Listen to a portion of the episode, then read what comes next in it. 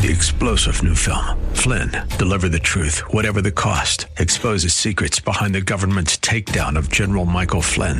Flynn knew what the intel world had been up to. He ordered the first audit of the use of contractors. This set off alarm bells. He told the truth. He was the most dangerous person for Donald Trump to hire. They had to get rid of Flynn.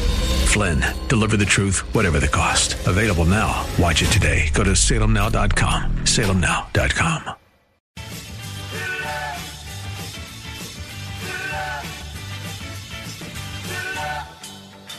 Thinking about healthcare these days? Well, you're not alone. And seems that getting real information about the state of our medical system is tough to come by. That's why you've come to the right place with Dr. Bill, your radio MD. He's got the answers because he's a doctor. I said he's a doctor and he wants to hear from you right now. 877 969 8600. This is AM 860, The Answer. And now, it's time for Dr. Bill, your radio MD. Good morning, everybody. Here I am. Right on time, 9 to 10 a.m. every Sunday morning on WGUL, AM 860, The Answer. And we're somewhere else. We're on an FM station, aren't we? Somewhere, Joe? That would be 93.7. 93.7, all right. And so you can rock and roll with us every Sunday morning, 9 to 10 a.m. Eastern Standard Time. I'm your international Dr. Bill, so you can pick me up on the internet anywhere you are as long as you have speakers or a headset you can hook into your computer. And you can listen to me anywhere in the world. And by the way, we have people from all over the world listening South America, Canada. Now, a few people in China are trying to get to me. I don't know if the government's allowing me through, but we're hopeful. Well, we are the answer. And you can join the show anytime you want. 877 969 8600. That's 877 969 8600. We're also an iHeart station, so you can catch us on your smartphone. Well, I was thinking about the, the big to do that the Democrats are making over the environment, and I thought we better take a little closer look at some of the claims they're making and some of the alternatives to coal and gas and fossil fuel that we're using to produce our electricity. so, since the Trump administration has started to loosen the regulations on methane emissions, uh, the left is getting all up in the air and getting their panties in a wad over this. Now, how much of a big deal is this? Well, I don't know how accurate these numbers are, but supposedly we contribute about 60% of the total methane emissions into the atmosphere. Now, this is a simple hydrocarbon gas. It's uh, produced not only by the degradation of rotting materials and compressed into oil, uh, rotting organic materials, I should say, but also we make it in our bowels and we pass it as flatus. Cows pass it. Uh, it comes out of swamps and bayous where there's rotting material. It comes from a, a number of natural sources. It also comes from the ground when we're drilling for oil. And the uh, big push in the past 20 to 30 years has been to harness the methane that we have discovered in the ground, along with the fracking and other ways of bringing fossil fuels out of the earth, and use this as a less polluting, less polluting in the sense that it puts less sulfur and other noxious elements into the atmosphere, but it's still a hydrocarbon and it still emits uh, carbon dioxide. And this is one of the big deals that uh, the left is worried about. We'll go into how we're actually counterbalancing that. Well, meat methane, it's clear, it's odorless, it's a one carbon atom with four hydrogens. It burns, it's uh, simple to to transport. You just push it through pipes. It can blow up and it will burn into carbon dioxide and water, which is what all hydrocarbons burn into, including sugar when we burn it in our body. We exhale carbon dioxide and water. So we are uh, fossil fuel machines as well. But it's also a greenhouse gas. Now, it's not a long acting greenhouse gas, but it is a very light gas. So it will go into the upper atmosphere.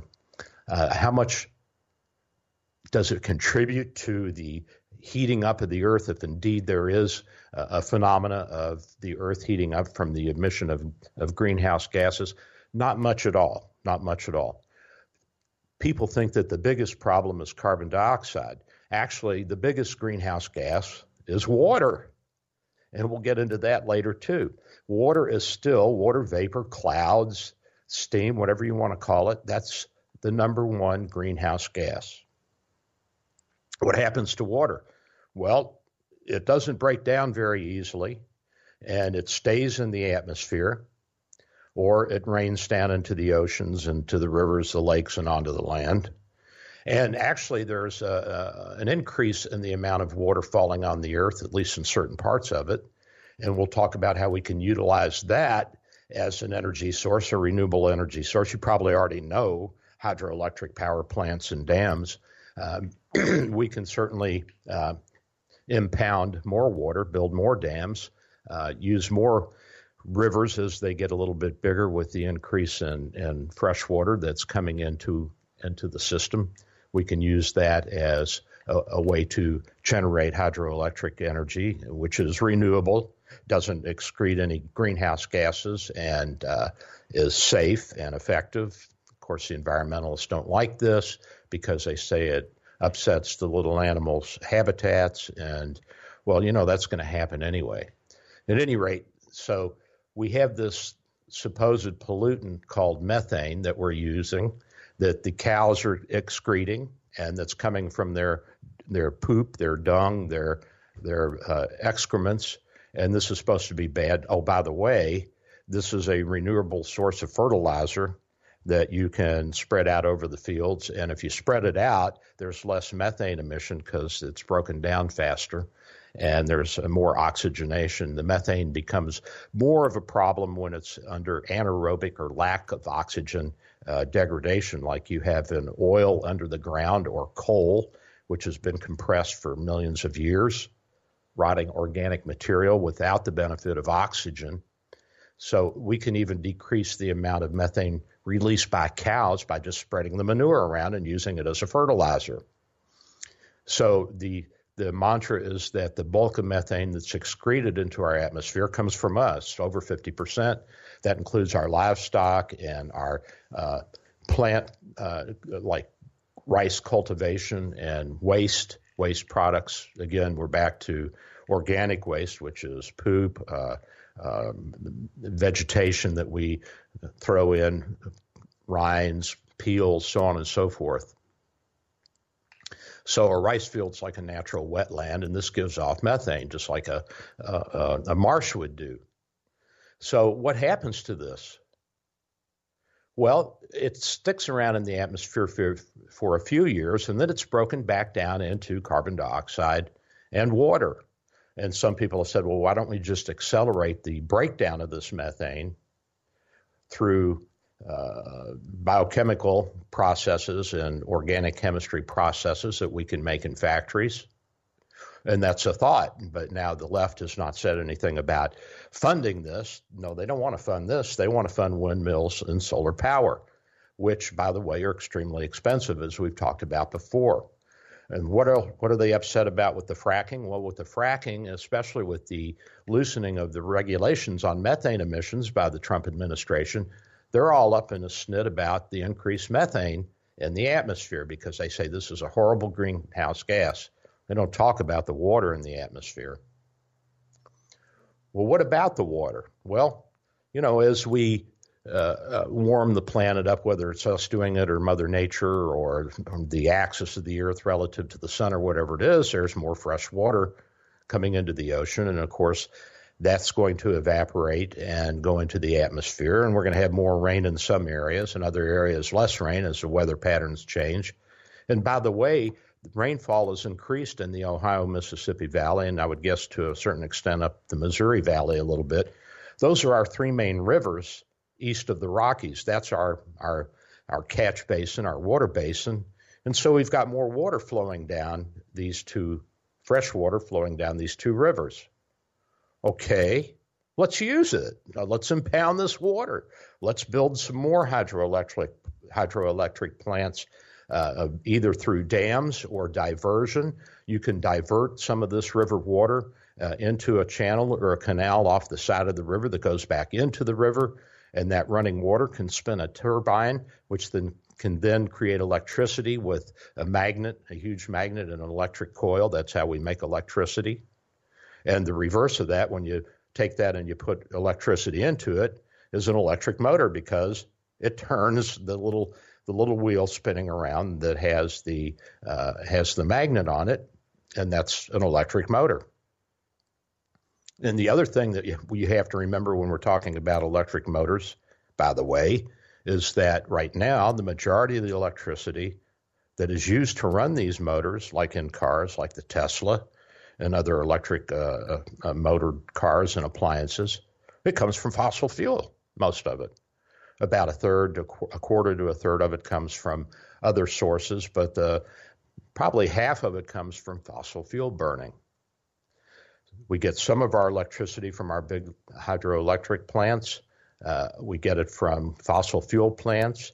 We get it from nuclear reactor plants. Basically, they all work the same way. Somehow or another, they turn a great big turbine that turns a magnet inside of a coil of copper wire, and that produces electrons and pushes them out. So actually, the large oil and gas companies have voiced opposition to deregulating methane. Uh, natural gas, as I said, is less quote quote polluting and has less CO2 emissions of coal uh, because it burns more cleanly. It's not that uh, the carbon is in any way altered in it. It's just that you don't have as efficient uh, burning of the of the uh, coal fire as you do with a with a methane fire, it's a simpler molecule, so it, it's more more likely to combust. And so there are reasons that the industry does not want to see more uh, methane escape. They want it captured. They want the leaks patched, and they want that lost gas that's that's going into the atmosphere because of the the nature of this one carbon molecule that it can more easily escape into the atmosphere from a drilling site or a fracking site. And they say, look, this is money. We're losing money here. Let's let's do something to capture this methane that's leaking around the the uh, wellheads and around the fracking sites and uh, out of the swamps or out of the cow pastures, whatever. Let's figure out a way to capture this and use it. Well, that's fine with me. I don't have a problem with that. Now, the Trump administration deregulated some of the rules regarding methane capture and release to stimulate industry because of the cost of doing this. And we can certainly figure out ways to do this efficiently uh, to capture these methane burps uh, these methane flatulences of the earth and of the cows and of you and me and of our our byproducts. We can do that. That's not an undoable thing. So, will this have a great impact on the environment? I don't know. I don't know. I don't think anybody really knows. But certainly the the economics of it makes sense. Why not recapture it and use it? Let's do it. So, what are these things? These things we call hydrocarbons, these uh, organic molecules that we burn. Uh, these uh, this source of power, and, and why is it so popular? Well, because it has so much energy stored up in it that when you burn it, a small amount releases a great deal of energy and can be utilized uh, to turn a turbine in a in a coal or gas fired power plant, or you can use it as gasoline to make your pistons in your car go up and down by having little tiny miniature explosions going off in the cylinders, and that drives the piston head up and down. And uh, it, it, it takes a very small amount to go a very great distance, which is not true with many other energy sources that we have that are practical and uh, economical at this point in time. So that's why fossil fuel has won out over all the other fuels. And at the turn of the last century, electric cars were being experimented with. And there was a lot of uh, hoopla that electric cars would be less polluting, even in 1900, than a, a, a carbon fuel based car. So now we got to think of alternatives. I'm not a big fan of solar or wind power because If the wind's not blowing and the sun's not shining, it ain't going to work. It ain't going to work. In addition, it's requiring a great deal of government subsidies to bring it to fruition, to make it into some kind of economically uh, feasible source of energy and make it an industry that will actually pay for itself in the long run. And we still don't know the long term effects because everything, everything has uh, some form of pollution. So if you want to use the most natural sources, then you're going to use those that are here on the earth that we have ready access to that are highly concentrated that can produce a lot of energy for a small amount of material. We just need to figure out ways to uh, recapture the uh, byproducts of this and recycle them back into things that are useful for us. So, what about hydroelectric power? I mentioned that earlier. Why don't we just impound more water? I mean, if there's excess water in the atmosphere right now, if the sea levels are rising and uh, NOAA says they've gone up a couple of inches in the past hundred years. I'm not sure of the science behind this. I don't. I don't know how they quite estimate this, but they feel that the oceans are rising a little bit, and this is not just from freshwater melt from the uh, north and south polar caps. Water expands when it either heats up or freezes. It's a unique molecule. Most molecules and most substances will shrink when you freeze them, but water will expand and it'll also expand when you heat it. And if you heat it enough, it expands into guess what? Steam, gas, clouds. And there you have a source of capturing heat from the sun. That's the biggest pollutant. It's it's just water in the atmosphere. Uh, the greenhouse gas that is heating the planet up the most is water. So let's capture it. We can capture it. We can build more dams. We can build reservoirs. And we can use the stored up energy in these dams, uh, these lakes, and these reservoirs to turn big hydroelectric turbines that will then turn the magnets inside of the huge electric coils, and that produces electricity. And if you ever have a chance to see the uh, the Hoover Dam out, if, if you ever go out to Las Vegas, it's a short drive, and go take a tour of the interior of the workings of the hydroelectric dam at uh, uh, Lake Mead, uh, the Hoover Dam that was built during the Great Depression. It, it is utterly fascinating. There's no pollution, there is no hydrocarbon emissions. There's no gasoline, there's no coal, there's no methane. It's just water turning a huge turbine that then turns a huge magnet or magnets, multiple of them actually, inside of these large copper coils. And that's how we get our electricity. That's it right there. So why don't we do that?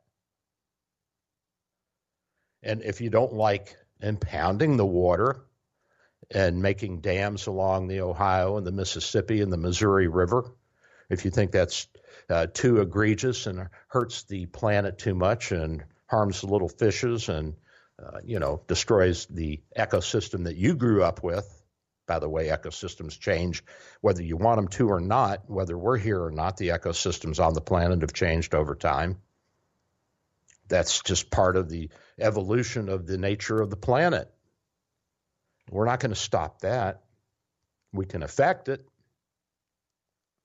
You know, the ecosystem has changed uh, in the Great Plains. It used to be populated with millions of buffalo. Now it's populated with millions of people and millions of cows. Well, you say, well, that's terrible, the poor buffalo, and they added something to the atmosphere and to the ecology and on and on. They're just big cows. They're bovines, for God's sakes. So we replaced them with cows that we domesticated that do things for us and we do things for them.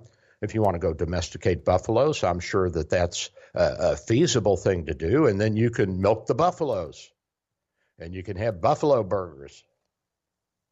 But come on, I mean, you know, you're you're, you're talking uh, apples and oranges. You're talking as if a cow is significantly different and has a significantly different effect on the on the ecology than a buffalo would. Hey, guess what? It does not. They are the same. So we can get hydroelectric power if you don't want to build dams. You can build diversion channels in rivers. You can build them all up and down the Ohio and the Mississippi and the Missouri. And you can have these channels funnel water through. And there's a way you can structure these things so that you narrow them down as you get closer to the end of it where the turbines are. That increases the speed of the water, which will increase the speed of the turbines, more energy, turn more magnets, create more electricity. We can do that all up and down the Ohio and the Mississippi and the Missouri River. That's not that big of a deal. And we can create smaller generator plants in multiple places. We'll have to push the electricity less of a distance so we save power there because there's a drop in power, just like there's a drop in power when you push water through a, a line or down your hose into your garden. If you want higher flow and a longer hose, you got to turn the volume of it up. And so we can push electrons shorter distances by having more smaller redundant plants using hydroelectric power. We can also store the water like we used to, and uh, I'm sure a lot of communities still do store their water in big overhead water towers. Remember those things we used to climb when we were kids, and the police would come and tell us to get down? Well, you can store water there. You can pump it up, and then when you need to turn some turbines and create some electricity, you can open the spigot and let it go. So there's different ways that we can impound water or utilize water or divert water, which there apparently is an excess of free water now, and make electricity with this. Why are we chasing the wind, which may or may not blow? Why are we chasing the sun, which may or may not shine on our woefully uh, inadequate solar panels at this point. I mean, I don't have a problem with putting a solar panel on my home if it's cost efficient. I think that's a good idea. If we can get the cost down, every new home should have solar panels and create some of its own electricity. We can put it back into the grid, what we don't use. So, one of the greatest projects in my lifetime is the Tennessee Valley Authority of Hydroelectric Power Plants. And they're all up and down the Kentucky and Tennessee uh, riverways, the Kentucky River, the Tennessee River. Uh, different plants have gone up. And actually, there's an, you probably didn't know this, Joe. You know, you can go from Knoxville, Tennessee, through this channel of interconnected waterways that are man made all the way to the Ohio River. You can wind your way all the way through Kentucky and Tennessee and make your way all the way up to the Ohio River. Is that right? That's, that's pretty cool. That's pretty cool. You can do it. It'll take you a couple of weeks because you've got to go through all these locks and uh, over these dams and down these waterways, but you can actually do it. Have you done you it? Can, I have not, but I have seen a lot of the uh, the uh, waterways of Kentucky and Tennessee because, of course, I grew up in Louisville, and uh, we would, would go down to Cumberland Lake, and we've been to Kentucky River and the land between the lakes, and I've lived in Tennessee, and I've lived on Watts Bar Reservoir, which is the oldest of the Tennessee Valley Authority reservoirs, which is where the electricity for the Big Oak Oak Ridge uh, nuclear plant came from when we were first developing the nuclear bomb and developing uh, nuclear power. And that uh, that's a very fascinating part of the world. But you can actually take that waterway all the way through uh, Tennessee and Kentucky and end up on the Ohio and go down to the Mississippi, and you can end up in the Gulf of Mexico. And if you have, if you're friends with uh, Elon Musk, you can even put your little boat on a rocket ship and go to Mars. But I don't think many people want to do that yet. So that's a pretty cool thing that we can do. So there's a lot of pluses to this, and people say, "Well, yeah, you're you're you're ruining the little animals' habitats." Hey, let me tell you, the little animals are doing just fine. They're doing just fine. And I got buddies that are hunters, and they have started these wild turkey repopulation programs and elk and deer. And when I was growing up, Joe, there were no wild turkeys left in Kentucky to speak of. They're everywhere now. You'd go down any back road; they're all over Florida too. You go down into the into the uh, inner parts and the wild parts of Florida. There's wild turkey. There's wild boar. There's there's wild deer. There's I mean there's there's fox. There's cougars. There's all kinds of things. The animals have not gone away. They're still here. And if you think about it, what's the difference if you kill the little uh, one little species of fish? There are lots of other species around that are going to take their place. It's not the end of the world. And Mother Nature kills off a lot more species than the humans will ever even dream of killing off. One, one giant meteor hitting the Earth 65 million years ago killed off 70 to 80 percent of the life on Earth. You really think we're going to have that big of an impact? I doubt it. I doubt it. Now, you can use this same turbine technology, these propellers that are turned by water. You can use it to uh, uh, to uh, heat water, which is what the power plants do. They heat the water up with methane, with natural gas, or coal, or oil, or nuclear reaction. You have a controlled nuclear reaction. It creates a lot of heat and that heat boils the water. The water turns into steam. The steam turns the, the paddle wheels on the turbine. The turbine turns the little the little magnets or big magnets inside the coil, and there you go. You got electricity. And it's very, uh, very efficient. You know, 40, 50% of the power can be turned into electricity. And we can do an even better job if we're allowed to improve the technology. But we're being asked to shift from a whole from from several centuries of evolution of this technology to a whole different way of, of creating energy with solar power. Now the wind turbines are similar similar in that they turn a tur- uh, they turn a generator, a turbine and a generator, and that turbine, which are the wings, the the propellers, that turns the little uh, uh, magnet inside of the, the coil and that creates electricity. So that's not exactly a new technology, but again, you're very much dependent on whether or not the wind is blowing, and that's not going to work over most of the Earth's surface. So, what about small nuclear reactors? We can now make little itty bitty reactors that will feed 50 to 100,000 uh, person town that will fit nicely on several acres. And the amount of energy that you need to uh, fuel these little nuclear reactors, they look like little jet engines that are running in reverse. They've got propellers. The propellers are uh, uh, turned by the steam blowing across them, the hot steam, and the steam's produced by a small nuclear reactor. Same thing that they have in a submarine. Exact same kind of principle the nuclear submarines, they, they're doing fine. And they're safe as can be. Yeah, we've lost a few. Yeah, there's some nuclear material sitting on the bottom of the ocean. What's going to happen to it? Well, after the ships decay all the way, after they uh, have rusted away completely, it'll just sink into the mud.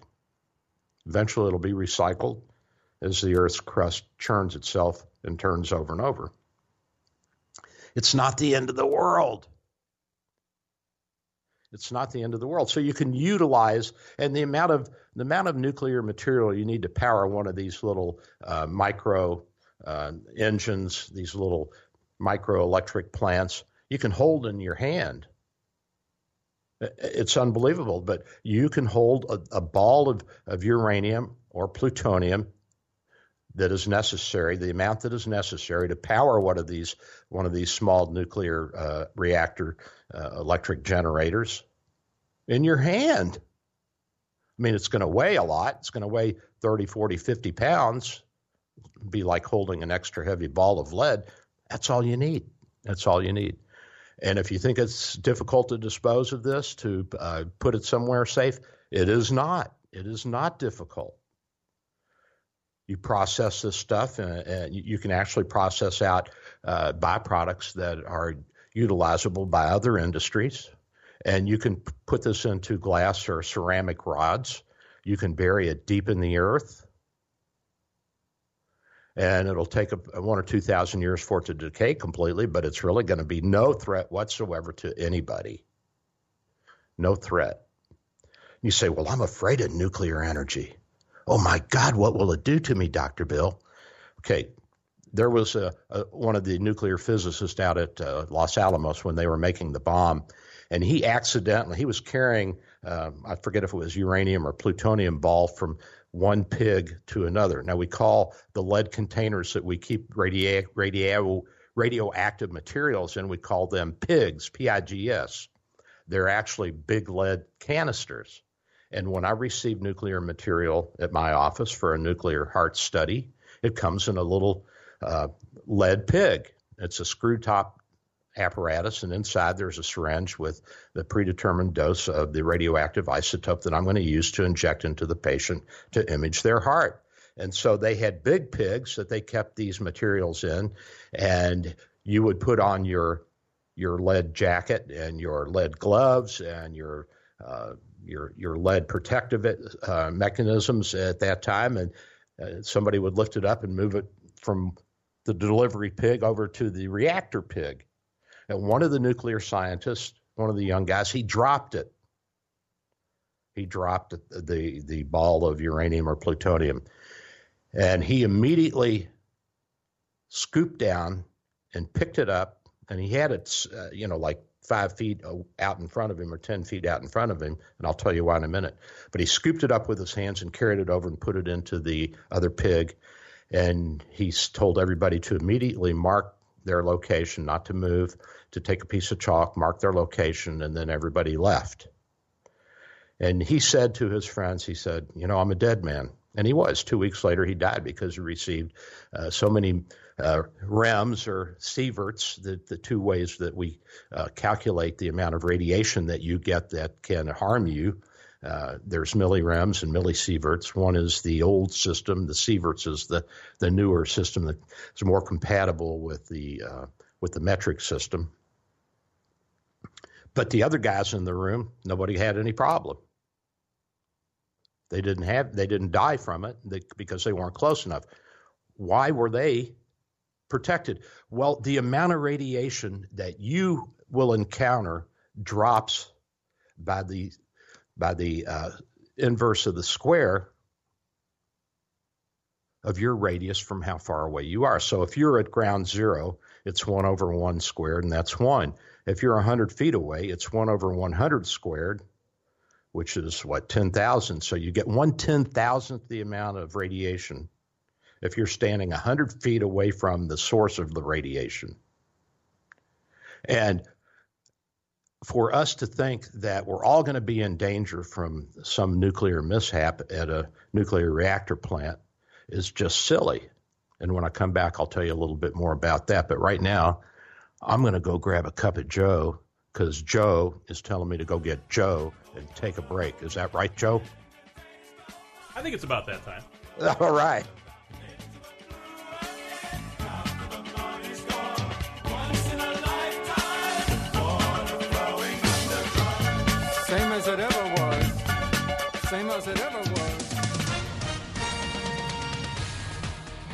With SRN News, I'm Michael Harrington in Washington. China's trade with the U.S. fell sharply in August as a tariff war that threatens global economic growth worsened. Imports of U.S. goods fell 22.5% from the year earlier, and exports to the U.S. sank 16%. The two governments are preparing for more trade talks. There is no immediate indication, though, of progress towards settling their fight over trade and technology. And our Associated Press data analysis shows the share of women going out of state to have an abortion has increased slightly, even as the number of abortions has declined across the country. It's much higher in some states. In New Mexico, the number of abortions performed out on out of state women more than doubled between 2012 and 2017. And rescue teams are still trying to reach some Bahamian communities isolated by floodwaters and debris left by Hurricane Dorian. This is SRN News. Dr. Bill for Bay Area Medical, located at 6399 38th Avenue North in St. Pete. 727 384 6411. 727 384 6411. Full service clinic with x ray, heart imaging, ultrasound, stress testing, and minor surgery. We provide quality health care in a warm and friendly atmosphere. We are multilingual, well trained, and certified. Most American insurance and new patients accepted. Bay Area Medical Home of Can Care 727 384 6411. 727 384 6411. Hello, this is Dr. Bill Handelman for our good friends at Tampa Bay Imaging. TBI provides state of the art MRI and CT scanning with the lowest radiation possible. Most insurance plans accepted and self pay rates are very competitive. TBI is conveniently located in Tampa and St. Pete with evening and weekend appointments, so call TBI today or ask your doctor. In Tampa, call 813 386 3674. St. Pete, call 727 545 9674. I'm not an actor. I was not compensated in any way for this. Byron bought a timeshare. After 12 years of endless fees and broken promises, he wanted out. I saw an ad about a company that talked about being able to get you out of your contract and they would sell your timeshare. They ripped me off. I found out later on that the market for timeshares is non existent. So he turned to Wesley Financial Group. They had a very good Better Business Bureau rating, and after reading all the testimonials, I felt like I wanted to give them a chance. Wesley Financial Group got Byron out of his timeshare contract legally. If you are like me and you would like to get out of this contract, I strongly urge you to get a hold of Wesley Financial Group. They are honest and good people. And I just want to thank them from the bottom of my heart. For your free information kit, call 800 349 8877. 800 349 8877. Again, 800 349 8877. Hey, one of my first gifts as a new Florida resident was a beautiful star on my windshield, courtesy of the Howard Frankland Bridge. But my friends at the office here told me to go to Auto Glass America. Wow. Auto Glass America took care of everything from the paperwork with my insurance company to installing the windshield. They came to the studios in less than an hour. They put in a brand new windshield while I was doing the radio show. Wish everything was this easy. When you hear stone hitting glass and the windshield star appears, call 813-96 Glass. 813-96 Glass. Auto Glass America. Tell them Mike Gallagher sent you.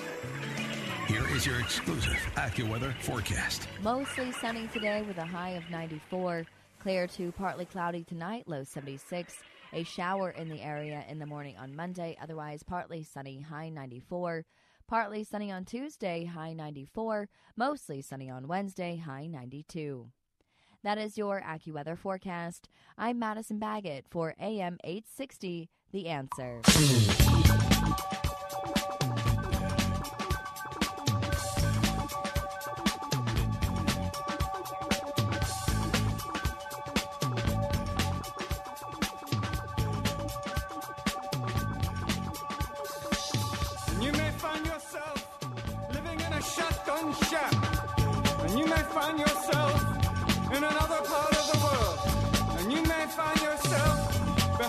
Wheel of a large automobile, and you may find yourself in a beautiful house with a beautiful wife. And I'm back. This is Dr. Bill, your radio MD. And uh, Joe was reminding me that you can also get my uh, my uh, broadcast in our podcast by going to drbillradiomd.com and uh, there's uh, the vault and you can also go to the radio station am860 theanswer.com or theanswertampa.com and you can go to my my little weekend picture there and there's the the, the link to get to the stored podcast as well so if you want to pick this up and share it with friends. And and I, and I think it's it's a good thing because you know a lot of this is not being talked about, but we already have the ability to create relatively pollution-free energy without going through all these uh, hoops and steps and rigmarole to create a whole new industry, solar and wind. Uh, but uh, it's already got a foothold, so we'll see where it goes. And I'm not opposed to it. Let's just make sure that it's going to be cost effective. Well, the other half of this is what about all this carbon dioxide that we're emitting? And what is the horror of this, this stuff and where is it going and how are we going to recycle all this? And well, first of all, let's put a couple of myths to bed here. There are more trees in the United States now than there were 100 years ago. And according to one source, there are more trees in the United States now than there were when the Europeans got here. So the trees and the grasses and the plants, they eat up the carbon dioxide, they inhale that, and they exhale oxygen. We inhale the oxygen and exhale the carbon dioxide. And so it's uh, it, it's a whole cycle that is going on. Now, we've also had this incentive since uh, uh, uh the Clinton era with, with uh, uh, Al Gore's Fat Man initiatives, which were to have green credits. And so these credits, they, they are taxes that big polluters like uh, hydroelectric power companies produce so much and then they have to pay uh, uh, a tax, and that tax money is taken and then used to subsidize farmers uh, to grow trees or whatever that will absorb the the carbon dioxide and turn it back into oxygen. So there are actually more trees in the United States now than there were 100 years ago, and probably at the time that the Europeans first arrived on this continent. So this nonsense about we're losing trees and we're losing forest is just baloney. Uh, Macron, the, the president of France, he got all in a snit because of the fires in the Amazon. And uh, first of all, 70% of the oxygen that's produced on the planet is produced by the plankton, by the algae and the phytoplankton in the in the oceans and in the waters. There's another reason to impound water we can grow plankton in fresh water that will process carbon dioxide and turn it back into oxygen. That's not hard to do. We know how to we know how to treat the water to get them to grow. And there's more plankton growing because it's warmer, especially in the coastal areas. It may not be the plankton that you like or that you want, but it certainly will reprocess the carbon dioxide. Well, what else is a good source of oxygen? Another way to take carbon dioxide out of the atmosphere. Do you have a lawn? If you keep that lawn healthy, well manicured, well watered, well fertilized, you're going to have a greater source of oxygen production than if you put trees in all of your yard because there's more surface area, there's more blades of grass so there's thousands of times more surface area for, for the photosynthetic process to take place and for the plants to release much more oxygen and, and eat up more carbon dioxide, inhale more carbon dioxide and release more oxygen. And you can even fix more nitrogen if you plant some clover or some kind of nitrogen fixing plants in along with your grass. So if you want to do something that's ecologically sound, you want to add to the ecological movement, Get your yard in shape, homeboy, homegirl. Take care of your yard. Your lawn, your sod will produce more oxygen than all the trees you can plant in your yard. And indeed, it's been shown that well manicured sod, like on a sod farm, will produce more energy than a natural grass plain will. So the Great Plains, which were populated by natural grasses, per acre will produce less oxygen and eat up less carbon dioxide than an acre on a sod farm. Well, you say, well, yeah, but you know, what about the little animals? Where will they go to live? Well, I mean, you know, there's going to be a price to pay when you have 7 billion people on the planet. Somebody's got to move over. Now, if you think that I'm going to move over because the left wants me to. If you think that I'm going to stop eating and passing flatus because the left wants me to, well, then you're looking at a civil war because I'm not going to do that. I kind of like living. Uh, what are we going to do? We're going to get rid of all the cows, according to the left. And then who's next? Well, cats and dogs, I mean, they're not really important. And they produce methane gas and carbon dioxide and then all of our little birds that we have as, as pets. So all of our pets are going to be gone. And when that doesn't work, who's next? get rid of all the domestic animals, all the domesticated animals. Uh, who are we going to get rid of next? You and me. You and me. But you know what? You can stand up to these left wingers and you can say, I have the best lawn in the neighborhood, and I know that it produces way much more oxygen than all the trees that you could plant. And I know it eats up way more carbon dioxide than all of the uh, credits, all of the green credits that you can create. So we can do it. We can we can do our little part, each and every one of us, by just planting and maintaining a really nice lawn. That's pretty cool. That's pretty cool. We have that ability, and uh, I, I think that what we're forgetting is that even though we are consuming oxygen and kicking out carbon dioxide, our, our domestication of plants and animals, our industries that we are creating are helping to reduce the carbon dioxide levels. And that if we're responsible farmers and, and we, we're good husbands of the earth and we practice good techniques, we're good stewards of the land, then we can have all of this and we can have our cake and eat it too. And that doesn't mean that I'm against trying new uh, methods of producing energy that are, quote, quote, uh, more eco friendly. But some of them are so simple and so right under our noses that it's ridiculous for us to try and think that we are going to somehow outsmart Mother Nature with newer technologies than what we already have. We can tweak what we got. And I've been saying that for decades. I've been preaching nuclear energy since I was in junior high school. Now, after the Europeans came, yes, there was a lot of logging that went on, and that, there's not much old growth forest left.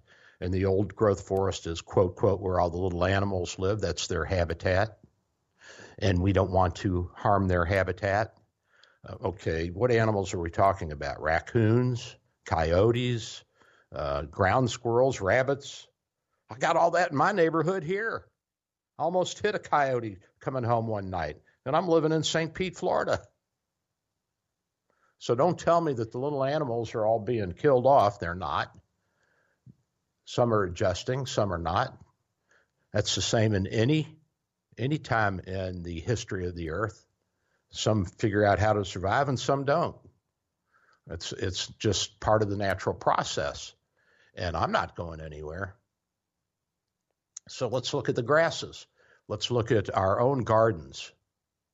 Let's see how much carbon we can suck out of the atmosphere just by doing the simple, basic things that we've been doing, which is to have a pretty lawn.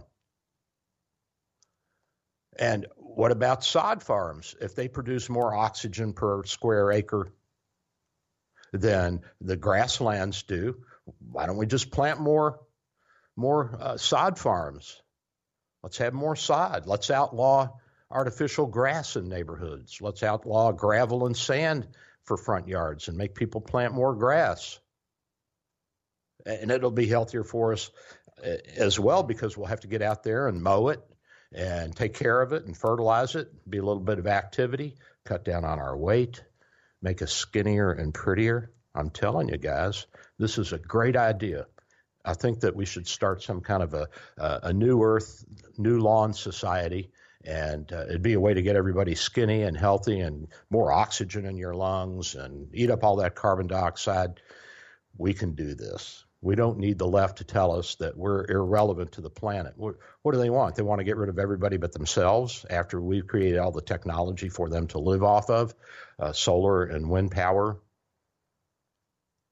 uh, I, I just I don't understand it. It's a little bit confusing to me. So, will carbon sequestration redeem your front lawn? You bet your blue booties it will. Don't let anybody tell you that you're doing something bad or wrong. In the ecosystem, have you ever dug up your, your front yard and seen what's in the dirt? There's a lot of life there. There's billions of bacteria, there's fungi, there's worms, there's grubs, there's microscopic insects, uh, there's birds that come and feed off of all of this, all of the activity and the seeds that are produced. There's uh, animals that you don't see because you're asleep at night that come out onto your lawn. And in uh, areas like where I live, uh, it would be easy to reintroduce uh, little deer and other grazing animals, and they'd come and eat your lawn. So there's there's really no shortage of opportunities if we use just what we have in front of us. And I'm not so sure that we have destroyed all that many ecosystems. I think we've created a lot more than we have destroyed. And I think that the use of, of smart technology, smart fertilizer management, um, smart lawn, uh, and, and, by the way, in Florida, uh, the the uh, the, the, the, the turf that we have produced, is an amazing, amazing uh, genetically engineered type of grass, and that's what we have mostly in southern Florida and in the coastal areas of Florida. Is this uh, Floratam, uh, which is uh, sterile because it is invasive. It is a sterile plant, so it doesn't produce any seeds, uh, and it is extremely tough extremely resilient, extremely dense, and it creates a hell of a lot of oxygen and eats up a hell of a lot of carbon dioxide. So get out there and plant some in your yard and take care of it. That's an order from Dr. Bill. And you know Dr. Bill's always right, so we don't want to uh, to uh, interfere with Dr. Bill when he's trying to lead us into the new promised land of beautiful front yards and and wonderful thick sod that you can lay down and grass and you can have a picnic and I mean it's kind of hard to have a picnic on the Great Plains when you go out there because the grass is so tall that uh, if one of the kids wanders off you might lose him in the grass and then some little animal like a, a wildcat or a wolf might eat him for supper. And of course, some people say, well, that's probably a good thing, one less human to pollute the earth. But if it's your kid, you might not be too happy. Okay, what about all this fertilizer stuff? What is fertilizer? Well, it's it's nitrogen based uh, source of energy that we use nitrogen in our bodies for energy, and also plants use it extensively. And the main source uh, is the uh, is the urea based compounds, uh, ammonia based compounds. Now, urea is a natural product. It was synthesized uh, by a German about 200 years ago, but we know that it is now a natural byproduct of the, ba- of the breakdown of, of our muscle tissue and of other organic processes and other organic life forms. And urea is what we pee out. Uh, it's converted uh, to urea from ammonia and into urea by the liver, and then we pee it out through our kidneys. And this is a natural product. And it's also a natural fertilizer. When we put it on the land, the bacteria in the soil break it down into ammonia, and then that can be fixed by the plants and utilized and taken up and made into energy uh, molecules. And these molecules are uh, potent molecules that help organic life forms to burn fuel and do the work of, of metabolism that's necessary to survive. And urea is ubiquitous. When you go to the bathroom, you're excreting urea. Same way with the little cows and, and, and horses and donkeys and pigs on the little farms everywhere. And they're my friends. I don't see how anybody can say get rid of cows. If you've ever been to a dairy farm, they are the sweetest animals. Those female cows are just uh, they're just they're just, they're so warm and cuddly, and they'll come right up to you like a pet. And it's not just cows; oxen are the same way.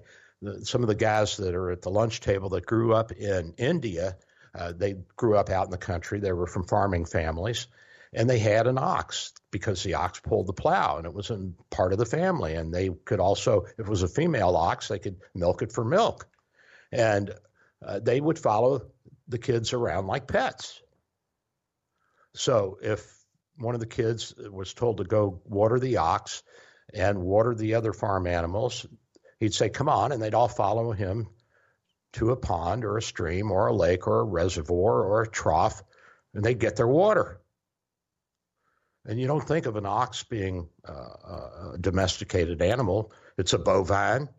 Uh, they're uh, they're water buffaloes that are domesticated. They're bovines, just like the buffalo that were on the Great Plains.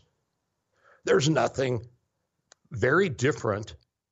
And when you say that you want to get rid of these animals who are domesticated, they're sweet, they're nice, they do the exact same thing that the buffalo did, and, and are coexisting with us in a way that is extremely compatible and uh, uh, uh organic and wholesome you are out of your mind. You have lost your mind, folks. And that's what the left has done. It has lost its mind. So I'm giving you fuel to go talk. Talk about hydropower plants, talk about planting your lawn, talk about uh, recapturing methane, uh, talk about ways to decrease uh, the escape of, of, of, some of these uh, gases into the atmosphere. Let people know that the number one greenhouse gas is not carbon dioxide, not methane, it's water. Let's recapture the water. Let's impound the water. We've got a lot of things we can do. Hey, Joe, it's been a great show, buddy. I've had a ball. I agree. Hey, man, I love this. And we got a little bit of talking heads as we're on the way out the door. How much time we got left? 10 whole seconds. I'll let it go. Let it roll, bro. I'm out of here. See you next week.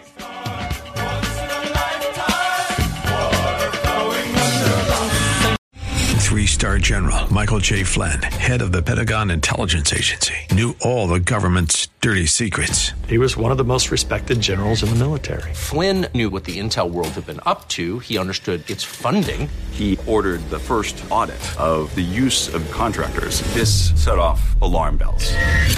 The explosive new documentary, Flynn, Deliver the Truth, Whatever the Cost, uncovers the facts behind this scandal. Flynn told the truth. He was the most dangerous person for Donald Trump to hire. I find out the worst enemy that I'm going to face in my life is right here in America. They took my assessment and they wanted me to change it. And I was like, I'm not changing it. They had to get rid of Flynn with in depth interviews, archival footage, and never before seen personal records of the man behind the headlines. I just felt like I was drowning. Flynn, deliver the truth, whatever the cost. Available now. Watch it today. Go to salemnow.com. Salemnow.com.